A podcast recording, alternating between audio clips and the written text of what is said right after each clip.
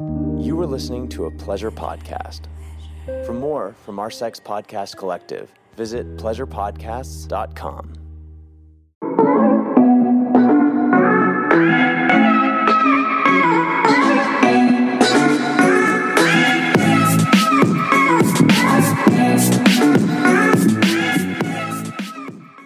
Hello and welcome to the Horny Housewife podcast. I'm your host, Jordan. Welcome back. But if you're new, it's the couples locker room. We're talking all things sex, the reality of sex and marriage, the good, the bad, the fucking ugly, the juicy, the relatable, and we're giggling and shit about it. And we're also learning some stuff. In fact, today you'll be learning about attachment styles, and it's not boring, it's actually super fucking interesting, or I wouldn't upload it. There have been times I have done interviews and they don't see the light of fucking day. And it's get kind of awkward. It's kind of awkward sometimes, but I won't do that to y'all. I won't do that to y'all. If I wouldn't want to hear it, then why the fuck am I going to ask y'all to listen to it? But no, for real, this is good shit. Dr. Alison Ash is back. Dr. Allie, she was super informative, knowledgeable, and entertaining last time she was on. And this time it's, we're right to the point. We are talking about one topic, different styles of how we attach or connect or show up. I don't even know the right word in our relationship and how these air quote attachment styles affect our adult relationships. And maybe you'll hear one and be like, holy shit, I am married to that. That is what I am married to. And you'll have a better understanding of him or her, and it can be a game changer. Or maybe you'll find out you're perfect. And in that case, I need you to DM me and tell me I have 20 questions for you on how you became or how you just managed to grow up and be securely attached. Because if there are any of those just from the straight get-go, I'm I'm almost in disbelief. If you have no idea what I'm talking about, you will by the end of this. Okay, stay tuned for that. First things first, in this intro, I wanted to bring up something the men have been asking me to ask the women for quite some time now. And that is what kind of porn do women watch? And I got to poll my Instagram listeners. So I guess we can take that into account that they are podcast listeners. So automatically cooler than the average female. I don't know. okay, here we go. Here's some answers lesbian, even though I legit would never be a lesbian, but it's hot. I think that is so extremely common. I think as women, there's a lot of us who can really appreciate and find the beauty, the hotness, the eroticism of a woman's body. And I don't know the exact psychology of why straight women love lesbian porn. I feel like if you asked a lesbian that, they would have a different answer than if you asked a straight woman that. so I don't know, but I do think that is a very common answer. Another person said 69 missionary back shots. Okay, you know what you're into. Reddit NSFW threads. You would love the Patreon then, I feel like. I'm reading all these dirty Reddit stories. Okay. Rough fantasy with a dominant submissive roles, sometimes female sub, male dom, or switched. Cum shot complications? No, cum shot compilation, I think. Taboo. Hardcore, rough, sex, older men. Speaking of compilations, I think they just spelled it wrong. I know what they meant. Duh. Love those. Love those. What an art. The person making that video, like, job well done, usually. Bonnie and Alex fingering orgasm, real orgasm, shaking orgasm, basically anything where she comes. See, for me, I like seeing the male, the man climax in porn because a lot of the times you don't see that. I mean, uh, you can find it easily, but sometimes it just ends and you're like, I needed to see, I needed to see the end. Okay. Threesomes female, female, male, a meteor, male, female, female, or female, male, male. Usually search female friendly. I like sinful raw. Another person said Belisa. I think I'm pronouncing that wrong. Bellesa. It's porn made for women specifically, not sponsored. That was just someone's answered.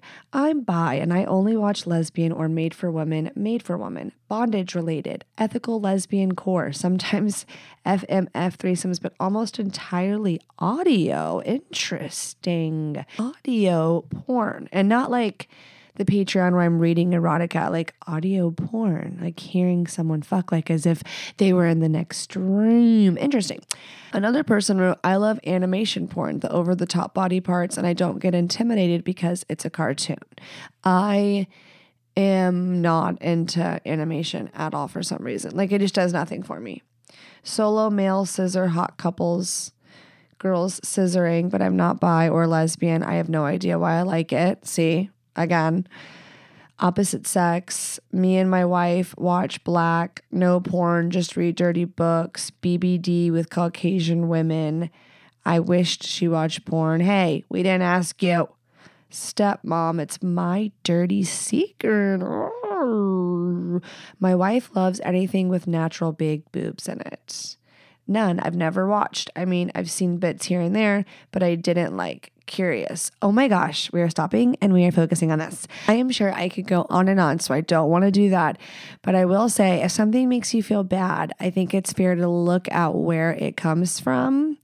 And I know there's a whole world out there, and I think everyone has their preferences, and everyone has, like, I guess, their little morale meter of what they feel okay indulging in or watching, whatever. And I think people that have like really extreme or inclinations to watch really extreme things, if they were really self reflecting, they would see where it tied back to maybe previous trauma or sexual trauma or something else, their need for whatever. And it, I guess it is what it is, right? It doesn't mean that's bad. I'm just saying where it origins but just the fact that you said curious makes me feel like you might just think as a whole watching porn is wrong. So I think there could be some vanilla porn that you might super enjoy. And there are websites that make and create ethical porn specifically for women that are like wanting to be there and are comfortable in their bodies. But again, I don't know where your uh, icky feeling comes from, but something to look at since you're curious. Where does the ick origin? Do you still remain in that belief? And if you don't, like, how can you evolve past that limiting belief? Did any of that make sense? Okay, let's move on. The last thing girls mentioned in this little question poll thing was smut books. A lot of them are into reading. And y'all will like the Patreon, I bet. It's not reading, it's listening, but it's in the format like it was a written format. So it's fun. It's fun. That link is in the episode notes as well.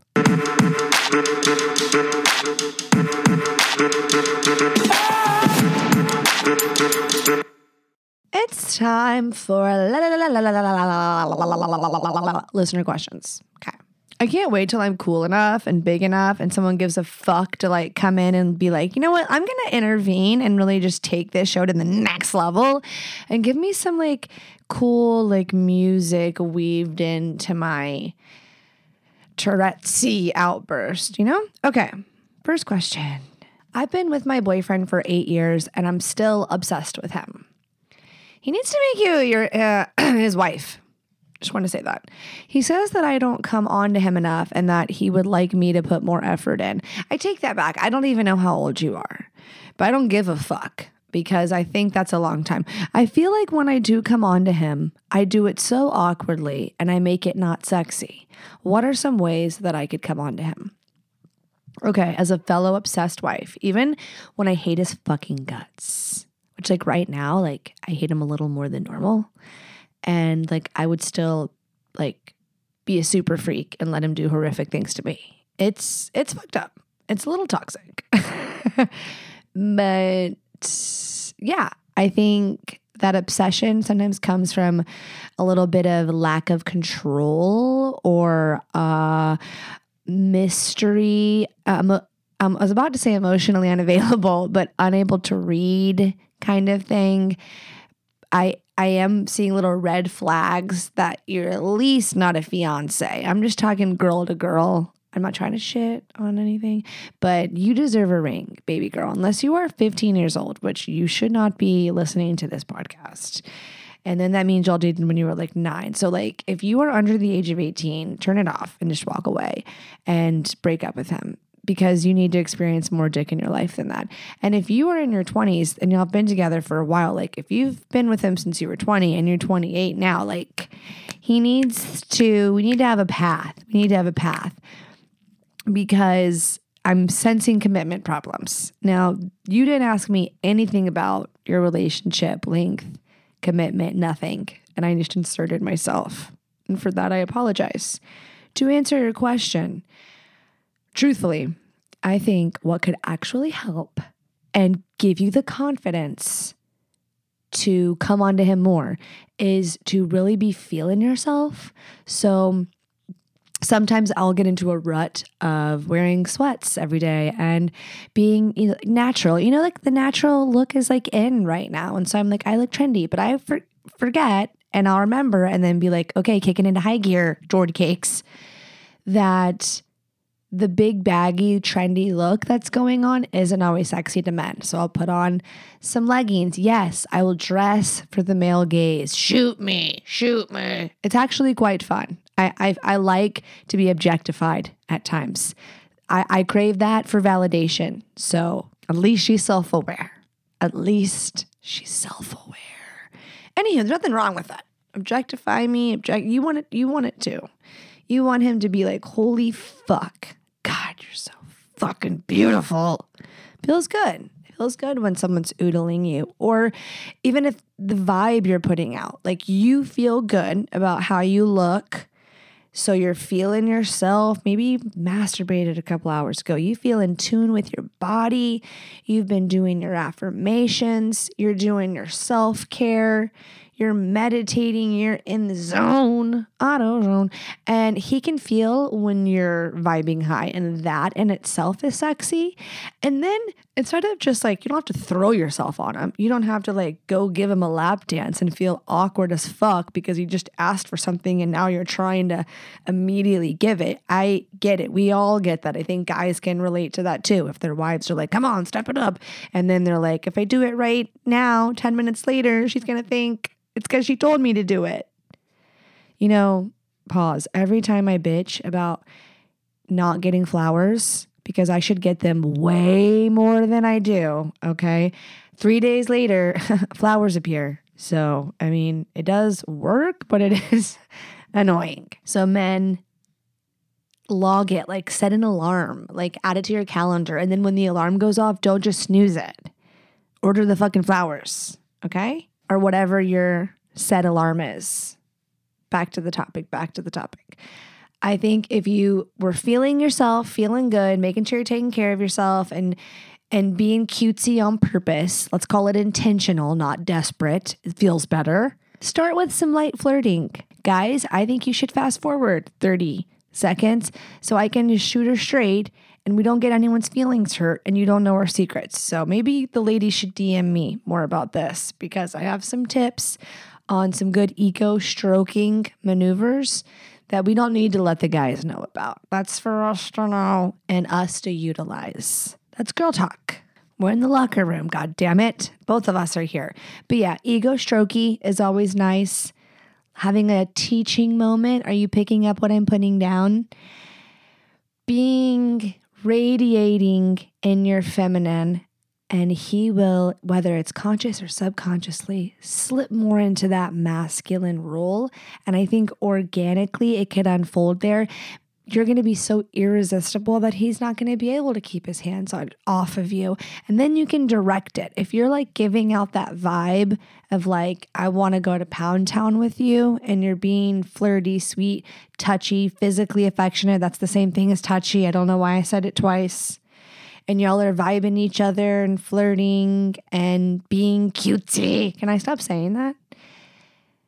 then when he does start, maybe he's initiating, but getting handsy with you, you can be more dominant. You can lead him, take him upstairs. Like once he starts doing that, you just take the lead, take charge, bring him upstairs. Or maybe slowly undress him. Start by giving him a massage while he's watching sports one Monday evening. And then get on your knees.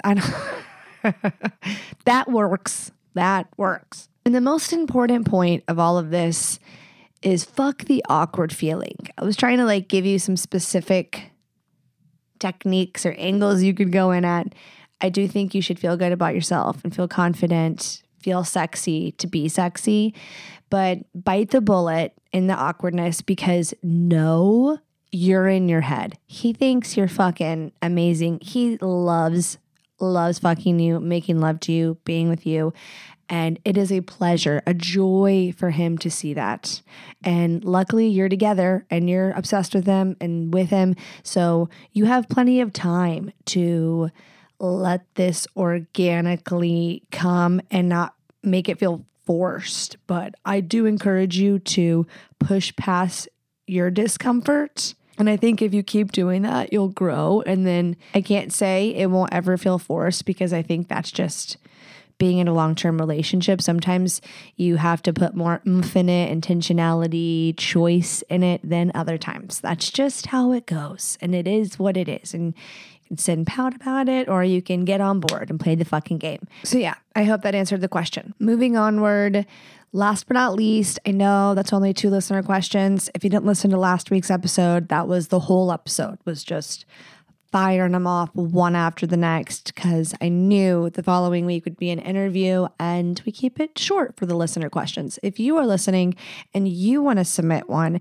you can go to my website, thehornyhousewifepodcast.com, submit a question truly anonymously if need be, and you can DM me, but I prefer the website. But definitely go follow and I get to every DM at some point. Like I take pride. If you say something weird or perverted or you just are like, "Hey, like can we chat for a little bit?" I no. That's not that's not the point of it. But I am engaged. I post a lot of funny videos, memes. I make reels, keep you in the loop with the podcast, share random thoughts that enter into my brain. And it really is a fun, good place. I promise. They follow for a reason. So at underscore the horny housewife podcast. Plus, all my discount codes are over there, merch updates, new launches information, all the resources you might need, you're going to find over there too. Okay, here we go. Last question. Hi, Jordan. My wife and I have been married for 27 years. I am English and I came from an extremely open environment, especially towards sex, drugs, and pushing the envelope. My wife grew up in a very 1950s American values household. She was extremely prudish towards any form of sex. This included oral, anal, additional partners, and especially anything kinky. Over the years, I have introduced her to one of my fetishes, that of being used sexually by a dominant woman. To that end, she will sit on my face and very occasionally use oversized strap ons on me. However, she really doesn't seem to be into it. I get the feeling that she is playing along because she knows that it turns me on. I have repeatedly tried to get her to share her fantasies with me, but she insists that she doesn't have any. She has never actually finished a blowjob, and the one time she agreed to try anal sex, she screamed as I got the head of my cock in and jumped off the bed screaming. There ended that. I do not have an especially long porn star cock. I guess it's pretty thick, but I always thought it was a good thing. I have tried to see if she would like an additional man or woman to make her the center of attention, but she shuts it down and won't even discuss it. I know that if I could get her to open up to her own desires and fantasies and perhaps fulfill some or all of them, her passion and desires would grow. Any suggestions? I love her and I love her to use me, but I know that she is holding almost everything back.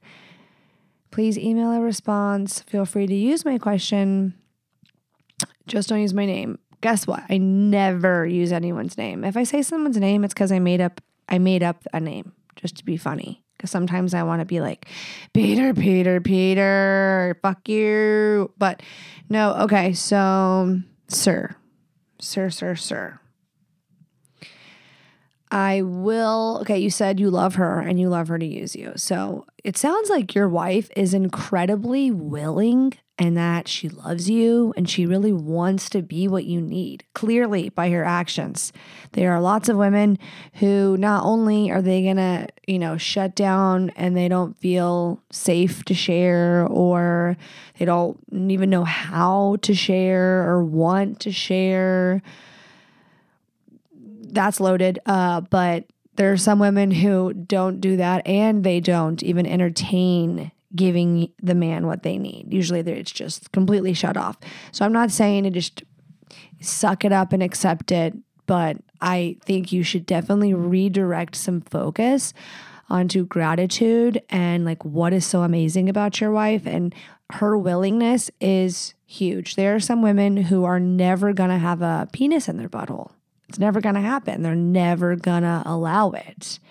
Whether half of the world or me tells her she's missing out, she's not going there. So, again, sounds like a willing, lovely lady.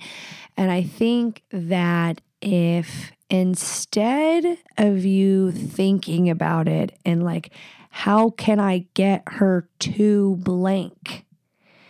You make an intentional effort to understand and learn your wife more. And you and that wasn't an insult by in any means. I mean it in like a way of if you keep going about it the same way you are, and I don't know what that looks like, but I cuz all I have to go off of is this this very tiny amount. So I don't know you or your wife. So forgive me if you feel misunderstood or I'm reading it wrong.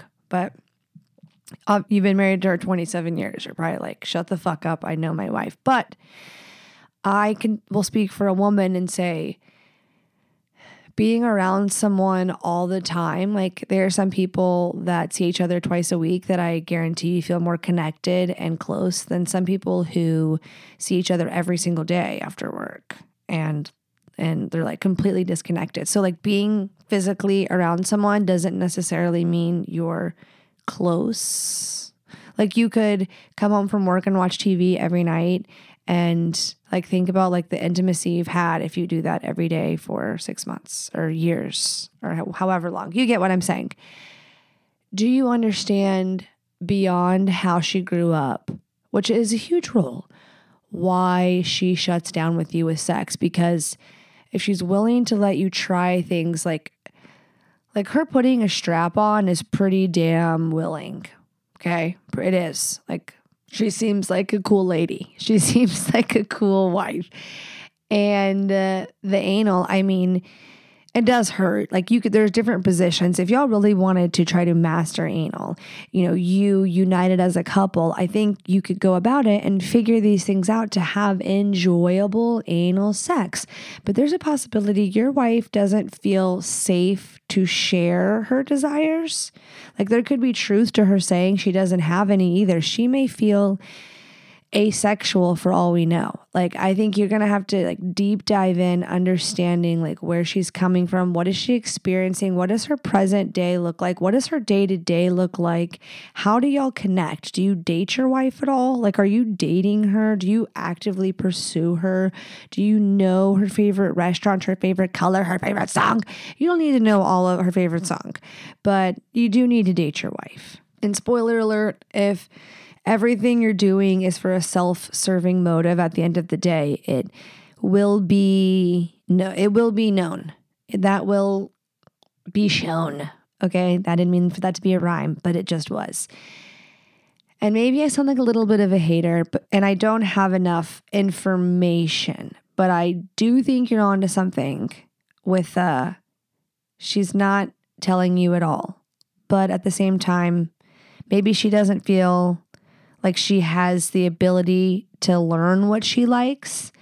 And so I think your best bet would be to go to her and express to her a deep desire for understanding her on a deeper level, mentally and physically and emotionally and maybe you've been going about sex all wrong with her and you can't imagine going any longer not understanding how to bring her real pleasure and all you know is in your experience those moments together are so erotic and it, however you want to tell her what those mean to you. And the point of that is to say, I want to find that for you. And what does that look like? If that doesn't look like a, a kink, like sh- maybe your kinks look nothing like mine. Maybe you like to feel dominated by a masculine man and she submits and she feels like she can't have that because you want a dominant woman. So maybe she just feels unable or like it's a waste of her breath or whatever belief it is she has for whatever reason. And she can't share that shit with you. So you need to create that safe atmosphere and be vulnerable and do things that might feel uncomfortable if you want some sort of change because nothing is going to go differently and you're not going to get anything different from your wife, a different vibe, a different attitude until you come with literally a white flag saying, I, I want to learn and not be ignorant to how my wife is feeling, whether you're angry, whether you feel misunderstood, whether you feel disgusted just say you want to fucking know. Shoot her fucking straight. Say, hurt my feelings. I dare you. Can you do that? Some men would probably hear be like, I'm, I'm not going to say that. But sometimes I feel like, God, it would enlighten so many people. Okay, I don't even know if that one was helpful, but that was definitely interesting. And I definitely think with a mindset shift, a uni- both of you, both would have to have a mindset shift and some uncomfortable conversations and some instead of pointing the fingers, maybe looking inward, that there could be change. But again, I have not been with someone 27 years. So bless up.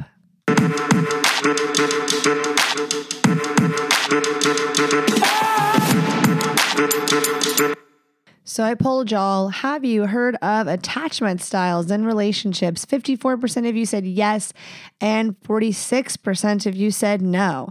And then I asked what I would consider my air quotes attachment style anxious, avoidant, secure, or what are you talking about? There's also fearful, but you'll learn more soon. 37% said anxious. Where my people at? Okay. And then 26% said secure. Holy shit. Was that men? Was that all men? I'm going to look. 10% said avoidant. I feel like if this was polling everyone, this would not be right, but this makes sense for my listeners. and then 26% said, What are you talking about? I am excited. I am so excited. This one's going to be a good one for y'all guys. Dr. Alison Ash is back, aka Dr. Allie, and I say we just get right on into it.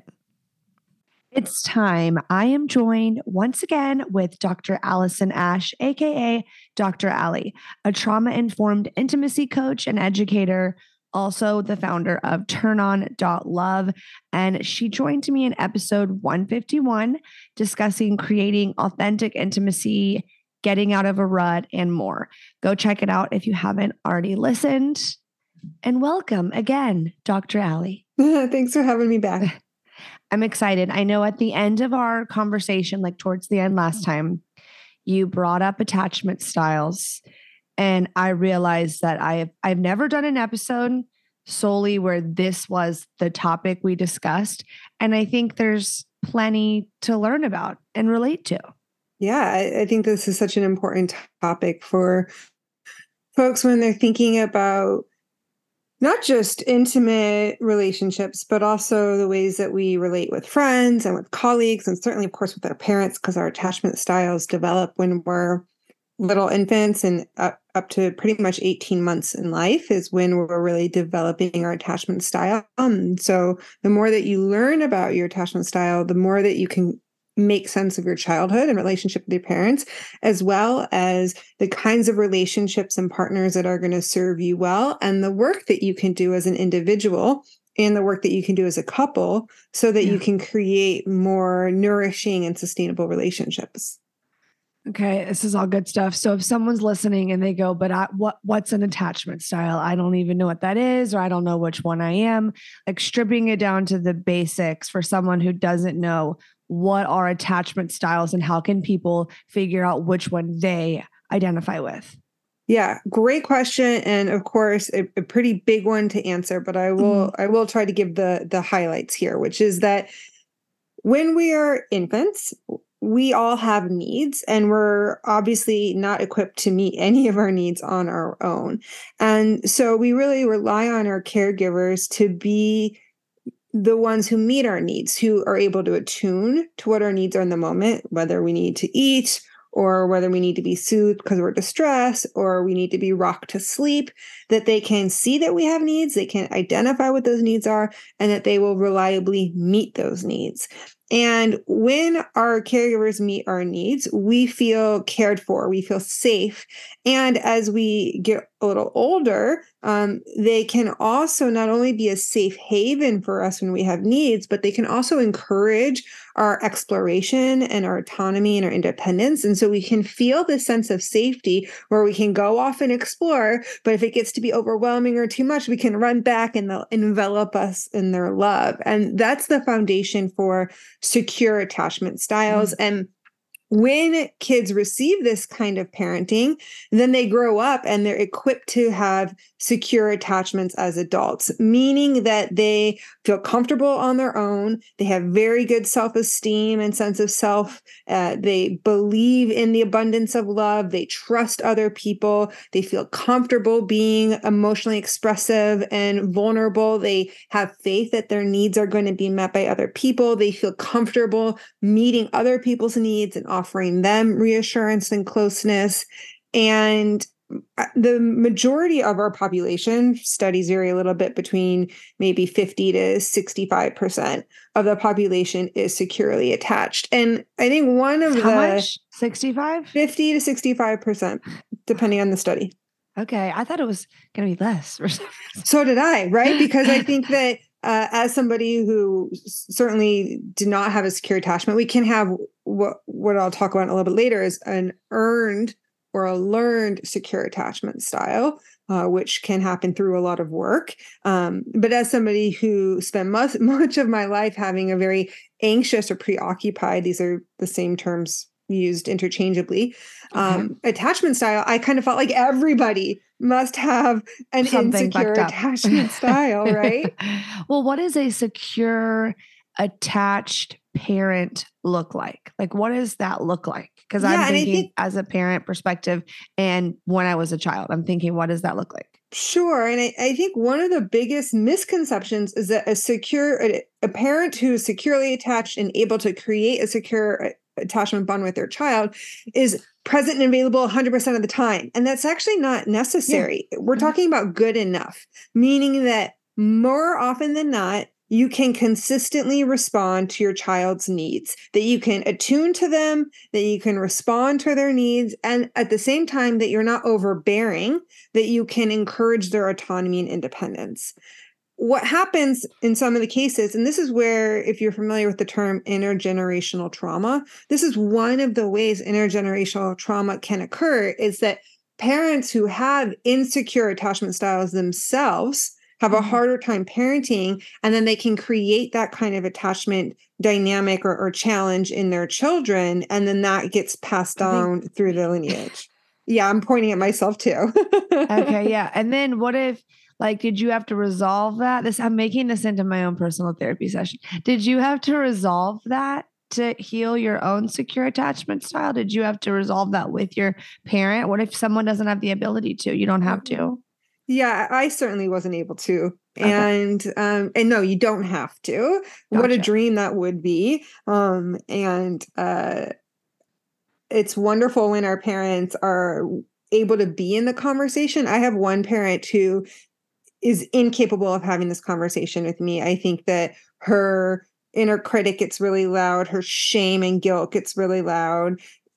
She's aware but she can't dialogue with me about it. And then i have another parent whom can like really acknowledge the shortcomings and can own up to the ways that he wasn't able to parent for me in, in like the most ideal ways. And and own that it's because he didn't receive that when he was a kid Mhm, mhm. and and there's something so healing about that that doesn't mean that he can go back in time or even necessarily in the present moment attuned to me in all the ways or meet all the needs in the ways I wish he could, but Right. th- that we can be in dialogue around it, that there's ownership, accountability. No, we can talk about the elephant in the room. Yeah. Yeah. It's that's a gift. It's been really healing.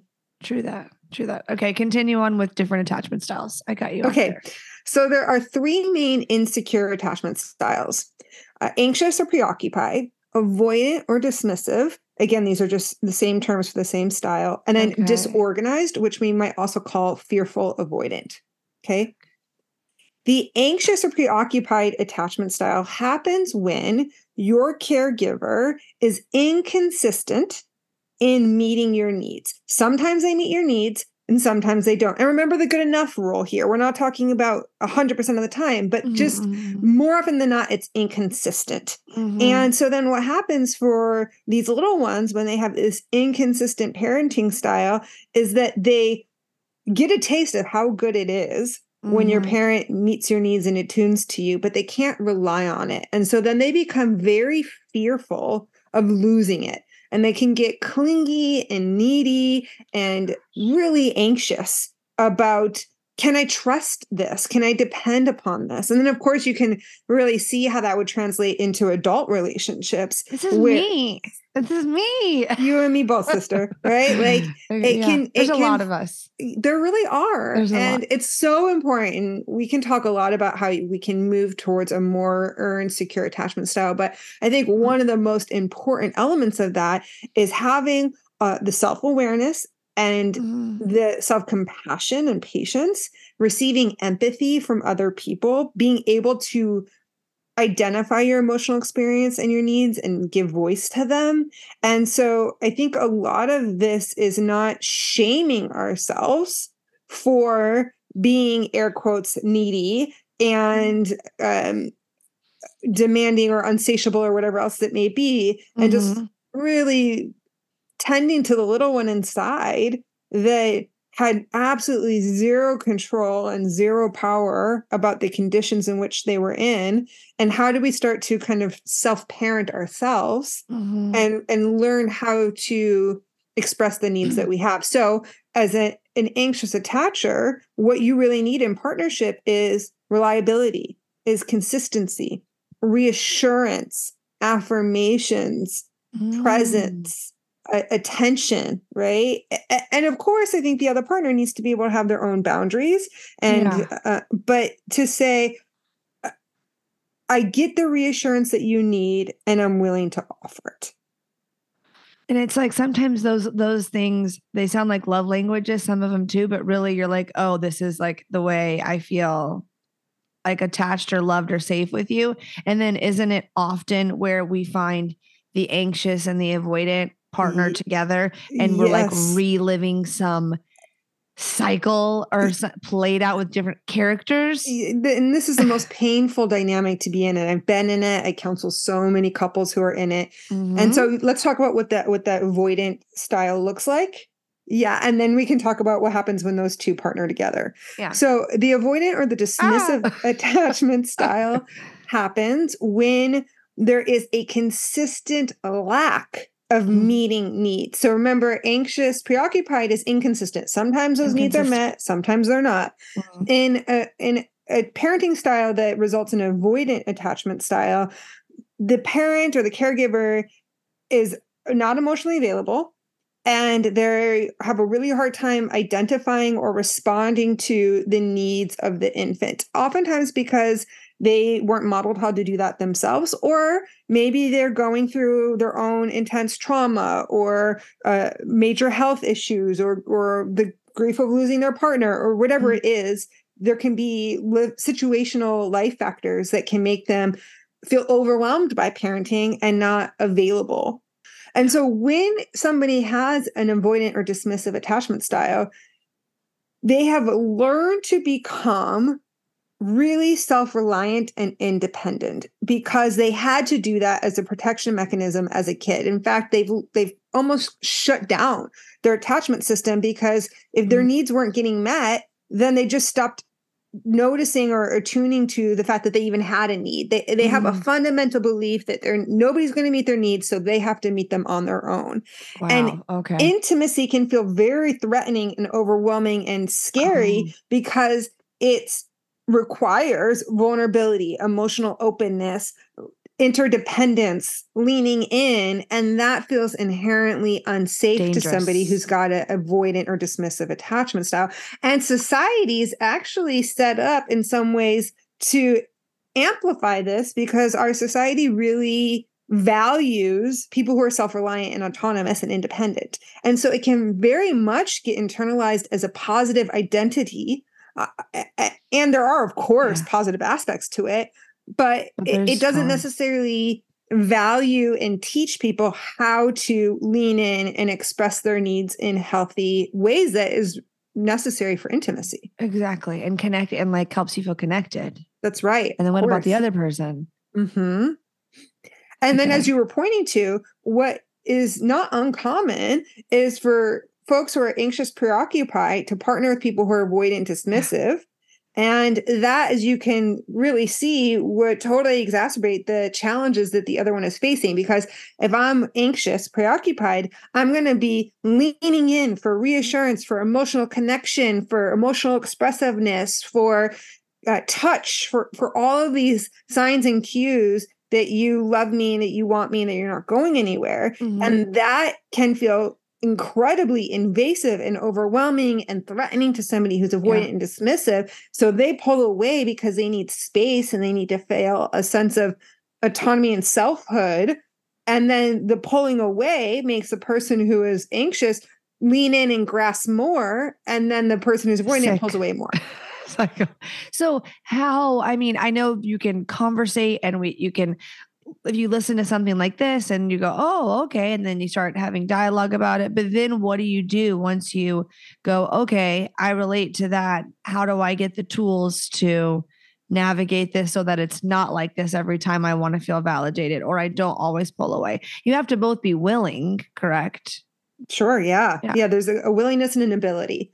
Um, and so I, I think that if you're not partnered, it's really ideal to seek out a partnership with somebody who's got a secure attachment style because whether real? you're anxious or avoidant, if your partner is secure and you're anxious, they'll be able to offer you the reassurance and the presence and the consistency and, and availability that you're looking for. And if you're avoidant, somebody who's secure is going to feel confident enough in their worthiness and in their selfhood and their and and independence that they can let you take the space that you need and still mm-hmm. be an anchor for partnership and connection so that you can get your solo time feel secure eh, on your own and then come back to the relationship. And attachment styles are in some parts relative meaning as an anxious person if i partner with somebody who's more anxious than i am i'll start to show up as avoidant or as an avoidant person, if I Mm. partner with somebody who's more avoidant than I am, I might start to show up as anxious.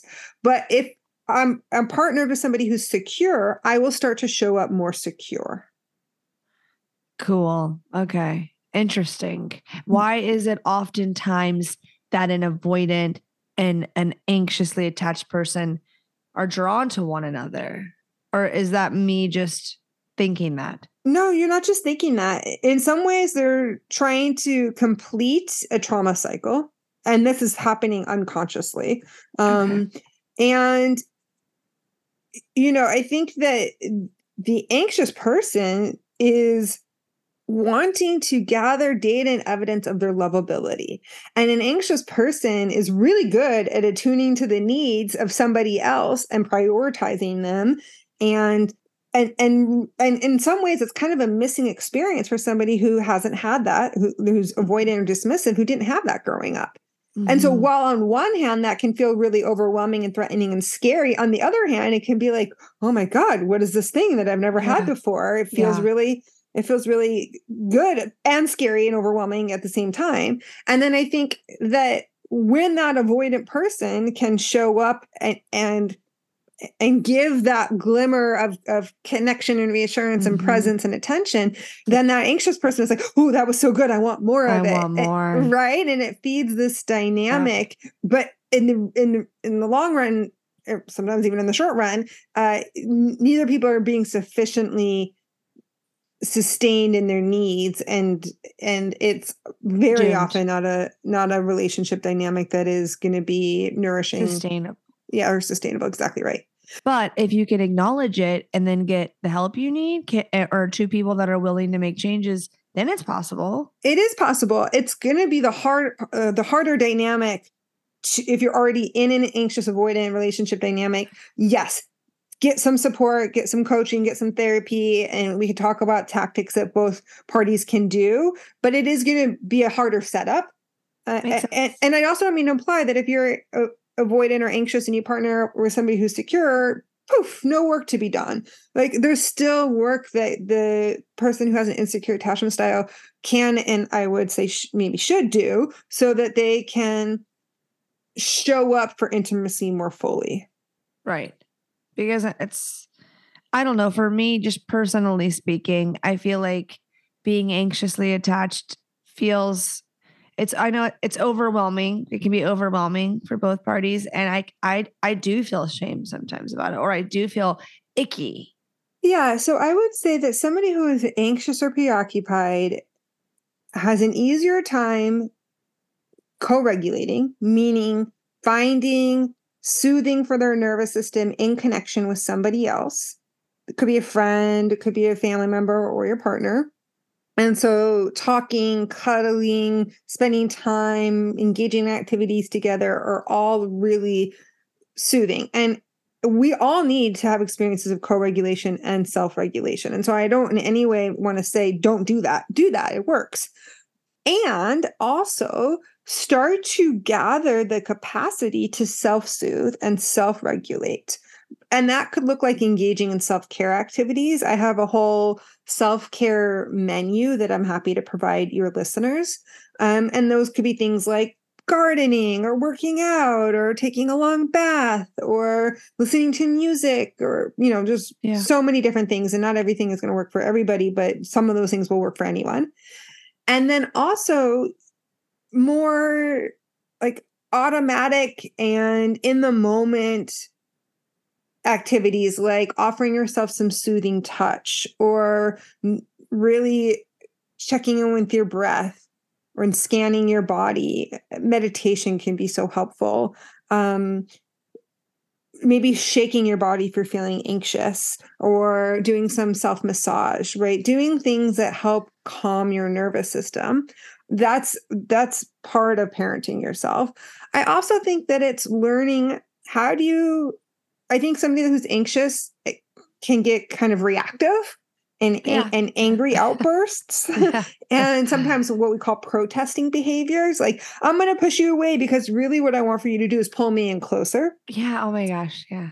and so um, noticing these impulses and working to create a gap between the impulse and the action and learning ways to express your emotional experience without shaming guilting or blaming and identifying what your needs are in the moment and being able to ask for them and also being able to get your needs met from a wider range of people i think are all really important skills put it all on one person responsibility. Because what is the difference between being anxiously attached and being codependent?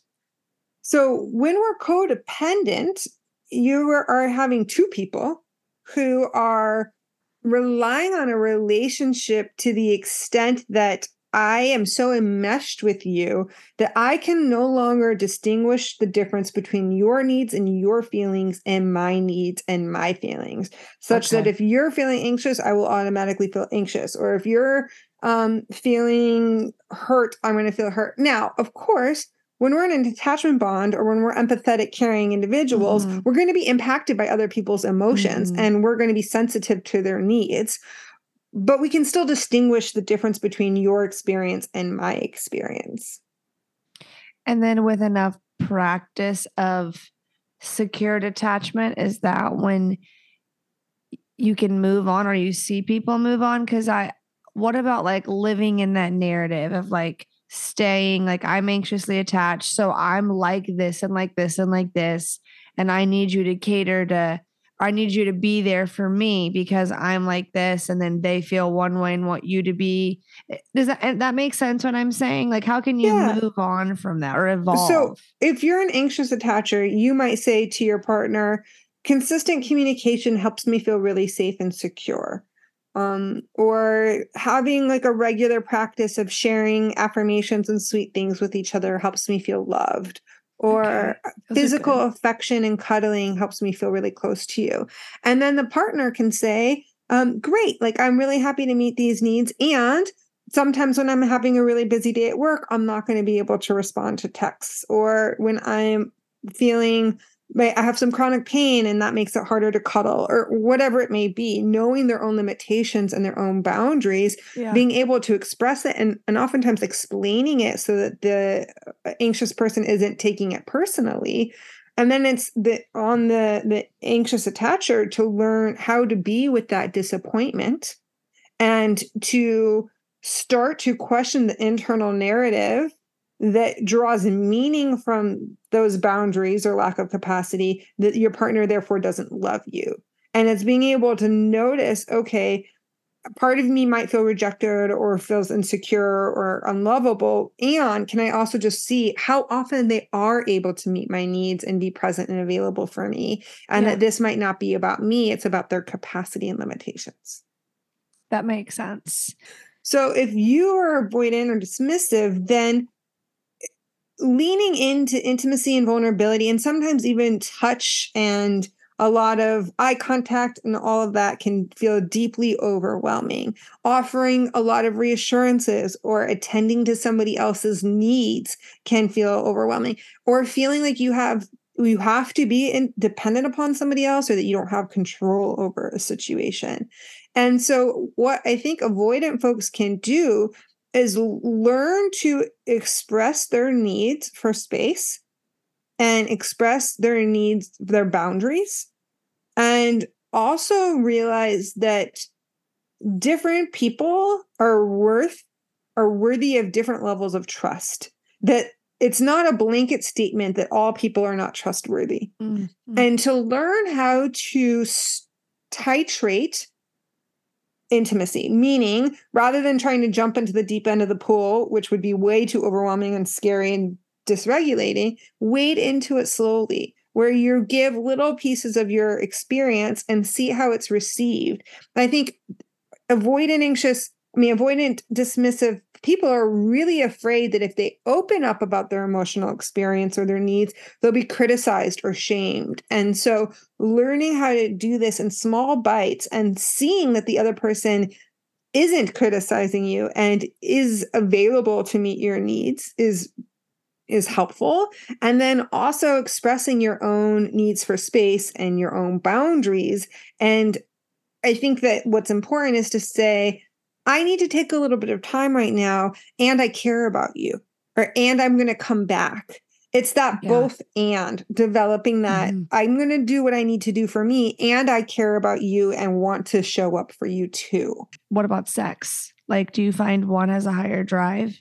Yeah, when it comes to sex, I- uh, anxiously uh, attached people can over rely on sex to feel a sense of Valid. closeness, Mm. but they might not actually have the most nourishing sex because they're constantly attending to the other person's needs and they're Mm. going to feel more critical about if the other person is enjoying it and if they're doing a good job. That's interesting. And if somebody is more of an avoidant attacher, they might feel more inclined to have casual sexual encounters or fewer sexual mm. encounters because sex in and of itself is intimate and it, it that level of closeness and connection vulnerability that can happen in sex can be really scary and can be a deterrent. And so they might favor having more lovers, more casual lovers, rather than going really deep with any one person. And I think somebody who is avoidantly attached, they might, and maybe this will ring true for some of your listeners or listeners out there, they might start to notice that they focus on little insignificant things like little annoying habits or things about somebody's appearance and and then they become really big Mm. things that are the cause of them breaking up with them and that's a that was like a, personality trait, but it's like no, you're. It, it says more. yeah, totally. If you notice that you have that tendency where after some amount of time you just start to get really annoyed by something, and then like that's the reason you can't be with them anymore. That's oftentimes a coping strategy for the intensity of intimacy for somebody who is more avoidant and dismissive. Oh my goodness, that's interesting. That's Mhm. interesting. Okay, now what about the the third one, or did we not finish Yeah. the second? No, I, I think we can talk about the third one. Okay. So, somebody who's disorganized or fearful avoidant, when they were a little one, their caregiver was unpredictable to a degree that caused fear, meaning that the very same action that the, the baby or little one did sometimes would result in connection and pro, uh, uh, reward and sometimes would be punished and shamed and shunned. And, and oftentimes it can be associated with abuse. And um you know so for example um the mom drops the little one off or the caregiver whoever maybe, drops the little one off at, at daycare and the little one cries. And then the parents like stop crying i'll give you something to cry about Mm, just get off, you know, get off me. Like, go. There's like this shaming, there's this punishment, there is, and, and what happens is, is that for the little one, they start to equate love with fear and love with pain. And so they actually kind of develop a hybrid where sometimes they'll show up as anxious and sometimes they'll show up as avoidant. And they're very inconsistent in the coping mechanisms and strategies that they will be Mhm. employing, which can make it very hard for their partner because sometimes they're showing up as avoidant, sometimes they're showing up as anxious, and it's it can be hard to know how to respond keeping them on their toes. That's what I thought it was called. Yeah. yeah. Uh-huh. That's interesting. Wow. Okay, this is all blowing my mind. Okay, keep going.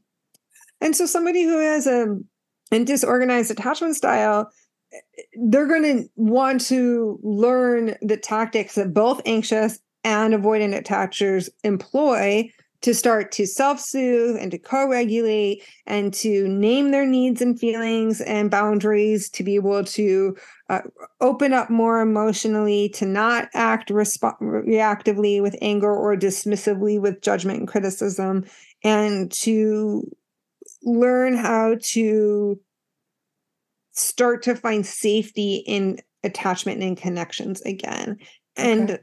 and oftentimes therapeutic support skillful coaching support can be really helpful i think for anybody with an insecure attachment style but i think particularly with folks who have disorganized attachment styles because there's that experience of childhood trauma that goes along with Yeah. it Yeah.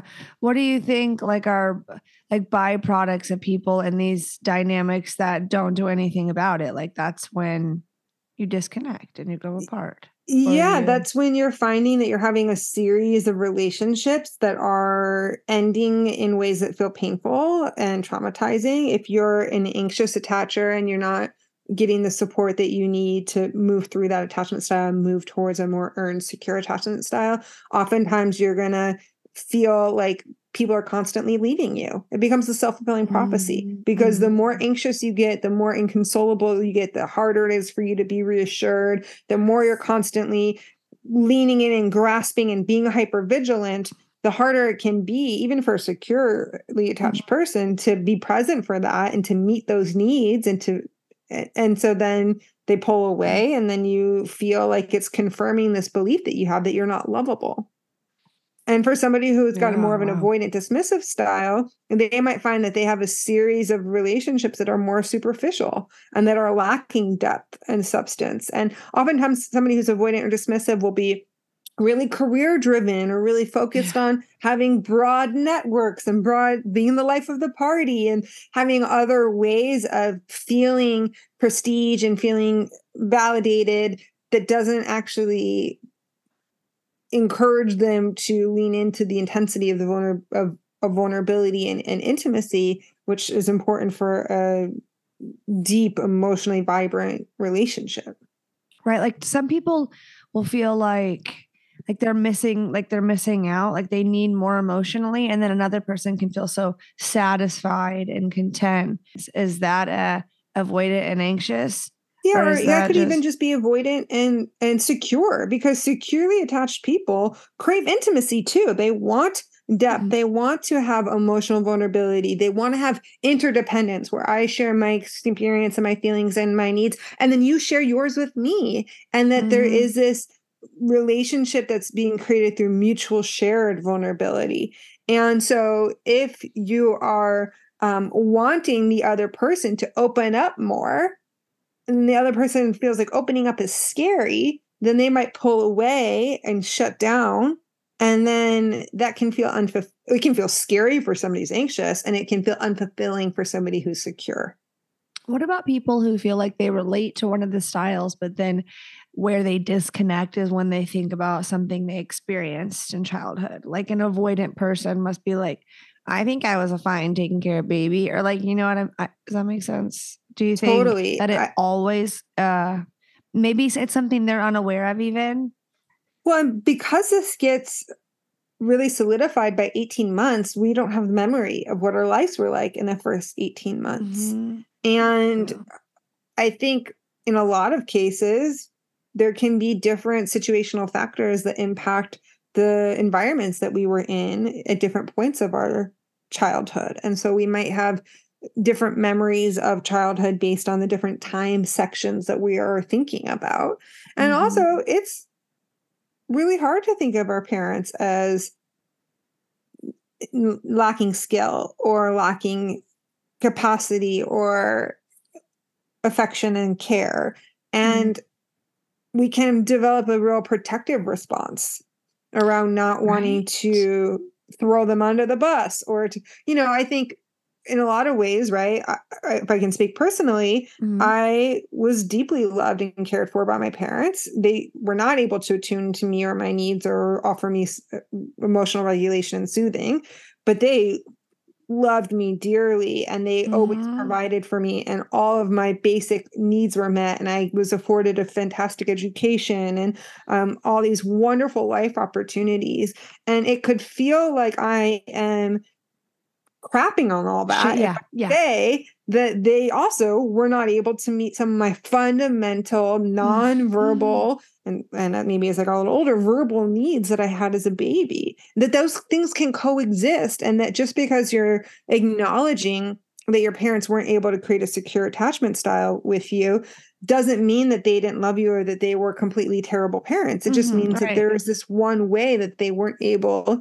to soothe and care and attune and attend to you that had a real impact I mean, I think about being a mother right now, and then I think about growing up. Like, I feel the same way. I feel like my mother loved me. I mean, would have given, would have taken a bullet for me, taken her shirt off her back, done anything and everything for me. And they tried to provide. I mean, I would, I grew up privileged. I, I was so fortunate, but emotionally, you know what I mean? There, there were needs that where I felt extremely misunderstood, Mhm. extremely invisible, extremely in an adult's world. And like if I'll talk to my husband about these things, and I think that is where sometimes there's a disconnect or disagreement. He feels guilty. Like he's like, we should how we can't blame them. Like we're grown adults and we take responsibility. And it's not that I want to blame anybody. I know they're doing the best they could in that moment. It's just acknowledging that we're products of our environment. And this is where I'm at and how I felt and how it affected me up to this point. That's right. And it's also important to note that parenting styles, the ways in which parents were encouraged to parent, shifted and Mhm. evolved over time. And for I think Yeah. folks of our generation, when we were little ones, and I think also our parents' generation when they were little ones, you know, the the common discourse was let them cry it out. You don't want to hover. scared you of your parents like That's- be a healthy fear you should have a healthy fear i always am thinking like how am i like breaking cycles things that like i know i needed that i want to make sure i give to my child but then i can't help but think in my head "M- i know my child's going to need therapy too from me and that's i think one of the hardest things about being a parent one of my teachers once said you know even if you feed your baby only organic food they still shit Yeah. you know, like no matter what, you cannot create a dynamic where there isn't going to be some amount of wounding, some amount right? of missing. It, it, we hopefully all do better than our the generations that came before us, but also we have limited capacities and we're learning as we go and doing the very best that we can. And yeah. I really want to again emphasize the good enough model. Like nobody is going to be attentive to their child's needs 100% of the time. That right. is an unrealistic bar Yes. And, and I just think it's so easy in our society to shame, particularly mothers, mm-hmm. for not being a good yes. mom and for not doing it perfectly. And that is just such Ugh. toxic Shit. Stuff that's so yeah. easy to internalize. And it's damaging. It really is damaging. It really mm. is. And so you know, I think in some ways, this is why it's actually helpful to do some healing work with your own parents, whether they're capable of changing their behaviors or not, or being a part of the conversation or not, because it helps us actually find that forgiveness and that empathy and compassion and patience for ourselves should we choose to be a parent. We're all human beings and we're going to continue to fuck up, but taking accountability and being able to self reflect and acknowledge like who we are is really important. That's and right. I know I have a lot of couples listening. Like this, that's what this podcast is about: is connecting and intimacy and uncomfortable intimacy. So I was glad to be able to talk about. So this is real, like real shit affecting everyone. Correct? I don't believe the sixty percent thing.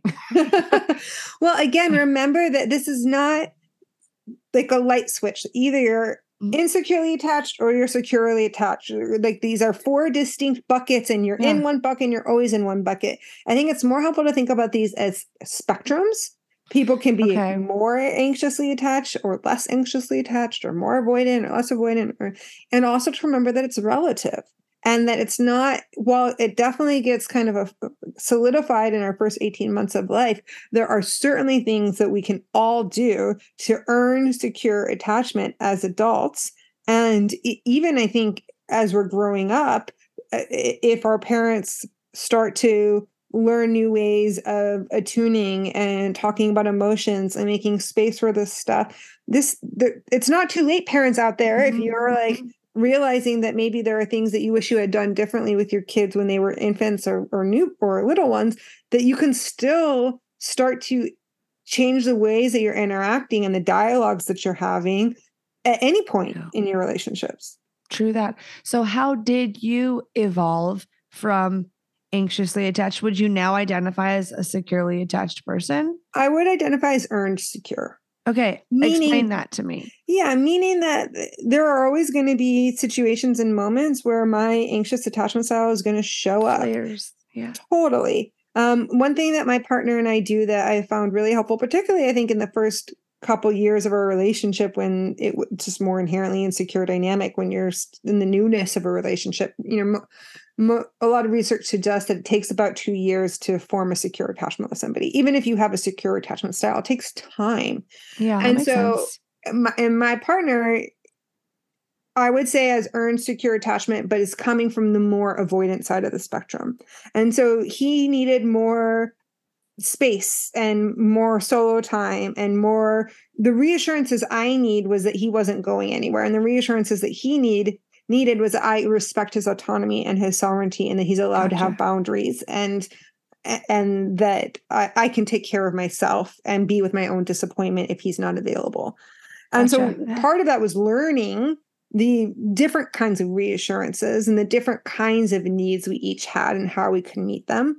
But then we would also play with it somatically. So, and we still sometimes do this when we're eh, recovering from a conflict or something, as I will have him hold me really tightly and I'll push on his chest and kind of try to push him away. And he'll hold me so tightly so that I can't push him away.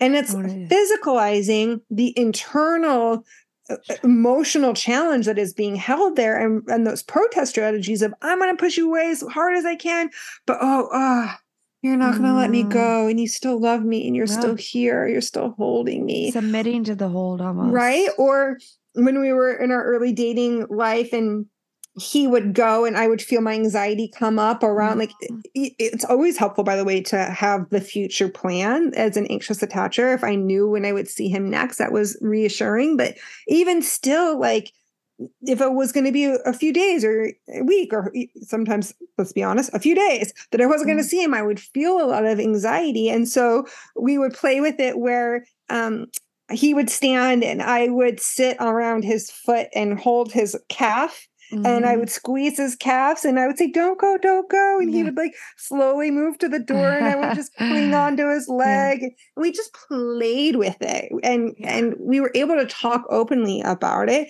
He was able not to shame me for having these feelings. I didn't shame him for needing more space and autonomy. And we could play with it and physicalize it. And that was so helpful and de-shamifying. I think it's really helpful to learn how to self soothe. It's really helpful to learn how to co regulate, to be able to name your emotional experience, to identify your needs, to identify and share your boundaries, to learn how to not respond reactively and impulsively. And this is all work that I do with my couples and with my individual clients. You don't need, uh, need to be in a relationship to work on your attachment style. And yeah. I offer a lot of courses and workshops that help give you the skills that are important for healthy attachment and intimacy. And in fact, in January, I have an eight week course called Sexual and Emotional Intimacy Skills, which is also a course I teach at Stanford University. And I love taking it out of academia and offering it to the wider public. And it's online, so folks across the world can take it. And the classes are recorded, and I sell the recordings when the class isn't live. So even if you're listening to this and April or whatever time of year, reach out to me at turnon.love. Um, that these are essential skills that we need to have healthy intimacy, to have secure attachment bonds, and then individualized attention and support is that hand holding, that mirroring and reflecting, that templating and instruction is so vital. Intimacy is a skill, like any skill, we can get better at it with proper instruction and practice. And right here, what we're talking about is the fact that you did not get that templating, that proper instruction and practice as a kid. How can you seek it out as an adult? Awesome. So helpful. I need that shit. Okay. Well, I'm going to put the link. It's turnon.love, correct? That's right. And turn I, I have a, a promo code Horny Housewife will give all of your listeners $100 off on my upcoming sexual and emotional intimacy skills course. Okay, awesome. I will put that link in the episode notes to make it very easy for everyone. Thank you, Dr. Ali, for joining us again. This was awesome. I loved being on your show and I, I hope to come back again. You're just so fun to talk with. Hope y'all enjoyed that as much as I did. Again, that was Dr. Alison Ash, and those links will be in the episode notes along with all the other things and links we talked about earlier. I will see y'all next Monday.